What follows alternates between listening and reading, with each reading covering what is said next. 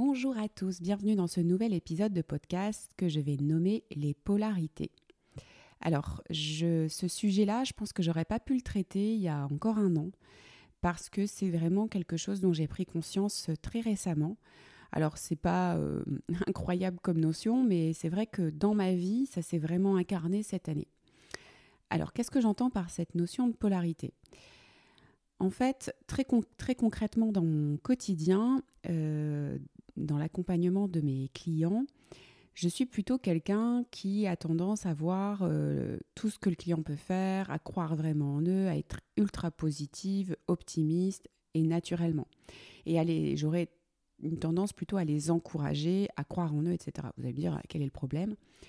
Eh Bien parfois, j'observe que, euh, et j'ai observé que cette tendance, euh, elle n'était pas forcément toujours appropriée. En fait, ce que j'ai euh, mis en place maintenant, enfin ce que j'essaye de mettre en place maintenant, c'est de créer de l'optimisme quand j'ai quelqu'un en face de moi qui est pessimiste. Donc à nouveau, avoir une autre polarité, c'est de... Et à l'inverse, quand j'ai quelqu'un maintenant extrêmement confiant, sûr de lui, optimiste, etc., ben moi je vais jouer le rôle de l'autre polarité. Alors c'est un jeu, un, rôle que je prends parce que c'est pas naturel chez moi, mais je le fais maintenant et en conscience. Pourquoi? Parce que j'ai observé que euh, bah, ça avait euh, pu euh, manquer probablement dans mes premiers accompagnements. Et sauf que en fait, la vie, c'est pas blanc ou noir. Enfin, c'est souvent une belle nuance de gris. Et à tout nouveau challenge, à toute nouvelle expérience, il y a forcément euh, une polarité négative. Tout n'est pas toujours positif. Si je prends des exemples de la vie quotidienne, euh, quand on est marié, il y a des inconvénients. Quand on est célibataire, il y a des inconvénients. Quand on, est en, quand on a des enfants, il y a des inconvénients. Et quand on n'en a pas, il y a des inconvénients également. Enfin, c'est jamais aussi simple que ça n'y paraît. Euh, il y a toujours, entre guillemets, un prix à payer. Et l'enjeu, c'est de voir si ce prix à payer nous convient même un, le succès a un prix à payer. On est moins on, est plus jugé, plus observé, plus visible. Euh, on risque de tomber plus haut si on, si on, si on se plante entre guillemets. Euh, on, a du coup euh, une pression peut-être un peu plus forte que lorsque on, est un peu plus anonyme. Donc vous voyez, même dans la réussite, eh bien ça a un prix à payer. D'ailleurs, il arrive très souvent que des clients se sabotent entre guillemets par peur du succès. Donc c'est par une vue de l'esprit. Et ça, c'est vrai que c'est quelque chose que j'avais pas tendance à faire. Et dans ma vie du quotidien, c'est pareil. J'avais tendance à mettre dans, ma, dans mon accompagnement auprès, par exemple, de mes enfants, euh, à vouloir, en fait, finalement, être toujours un peu dans le positif, dans l'encouragement, dans l'éducation positive. Enfin, toutes ces notions-là que j'ai pu euh, entendre et, eh bien, euh, j'avais, je me mettais déjà une grande pression là-dessus pour faire en sorte d'être toujours positive, etc. Mais finalement, c'était un peu lutter contre, contre la réalité. et puis je pense qu'aujourd'hui, c'est pas du tout adapté et c'est pas du tout constructif pour un enfant. Si on protège un enfant toute sa vie, il sera jamais à même d'affronter la vie. en tout cas, il va tomber de bien haut lorsqu'il va découvrir les, problèmes, les premières problématiques. Donc, confronter nos enfants, c'est aussi important. Alors c'est à nouveau euh, quelque chose que j'ai appris très récemment et, c'est euh, quelque chose. Je, ça me permet aussi de me sentir plus à l'aise avec la réalité parce que à vouloir mettre du positif partout tout le temps, finalement, on se coupe un peu de la réalité et c'est souvent un effort important, puis on, on prend sur soi en fait finalement. Euh, pourquoi je vous parle de ça? Parce que bah, encore cette semaine, j'ai une cliente qui a un projet professionnel qui, euh, qui revient très régulièrement et qui me partageait le fait que son mari euh, n'y croyait pas trop. En tout cas, il lui présentait des arguments plutôt euh, confrontants. En tout cas, il lui dit pas vas-y ma, ma chérie, t'es la meilleure, tu vas y arriver. C'est pas du tout ce qu'il lui dit. Je pense pas qu'il lui dise non plus c'est n'importe quoi, je crois pas du tout, c'est impossible, etc. Mais en tout cas, il lui envoie pas du positif. Et c'est vrai que ma cliente, compte tenu de ce retour-là, a tendance à se dire de toute façon, j'irai pas sans mon mari. Et ça, je le comprends complètement, euh, surtout quand on est un projet un peu ambitieux. Euh, si on n'a pas le soutien de ses proches, en tout cas l'accord, euh, c'est compliqué de mener ça à bien.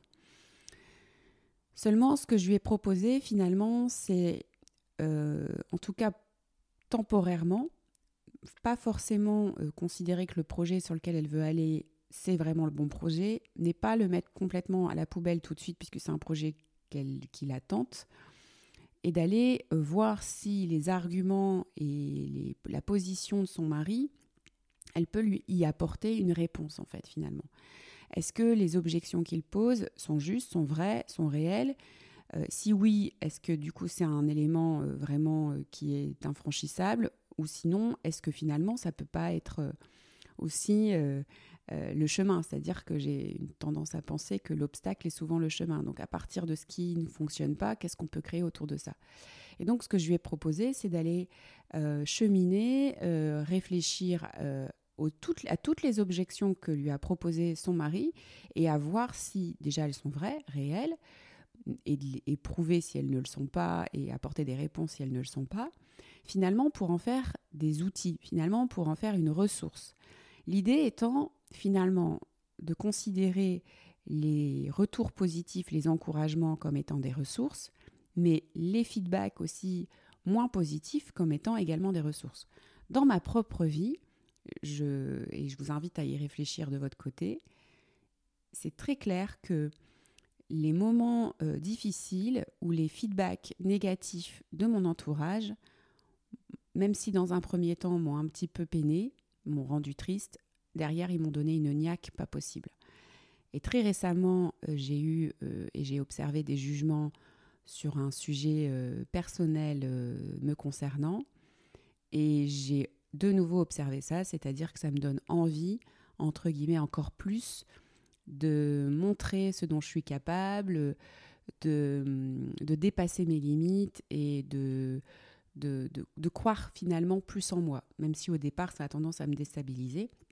C'est pas si confortable que ça, mais je pense que c'est euh, tout autant une ressource que finalement les encouragements parce que j'ai, euh, par exemple, été élevée par une maman très positive, très encourageante, très, très aimante et euh, qui, qui me soutenait euh, dans tout. J'aurais pu faire n'importe quoi, elle me soutenait.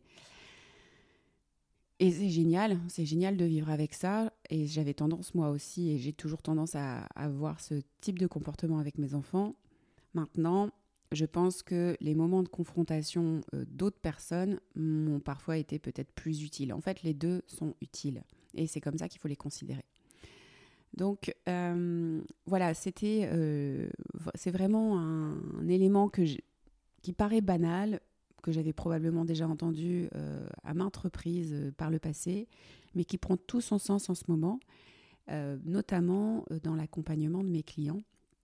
Euh, et du coup, euh, considérer que les feedbacks négatifs sont des ressources. Bien sûr, il faut souvent un petit temps de, petit temps de réflexion pour, euh, pour l'observer et pour le, concrétiser et le conscientiser. Mais une fois qu'on a fait ça, eh bien, en fait, on est vraiment armé parce que finalement, on est, rien ne peut nous atteindre, en tout cas dans, dans notre projet. Euh, et, surtout, ben, les éléments négatifs qui nous sont proposés, euh, parfois ont une partie de vérité euh, que l'investigation, la réflexion va pouvoir rendre visible et à nouveau être un outil positif dans son cheminement personnel. Voilà, j'espère que cet épisode vous a plu. Si vous avez des questions par rapport à ça, ben, n'hésitez pas à revenir vers moi, à me poser vos questions, à commenter.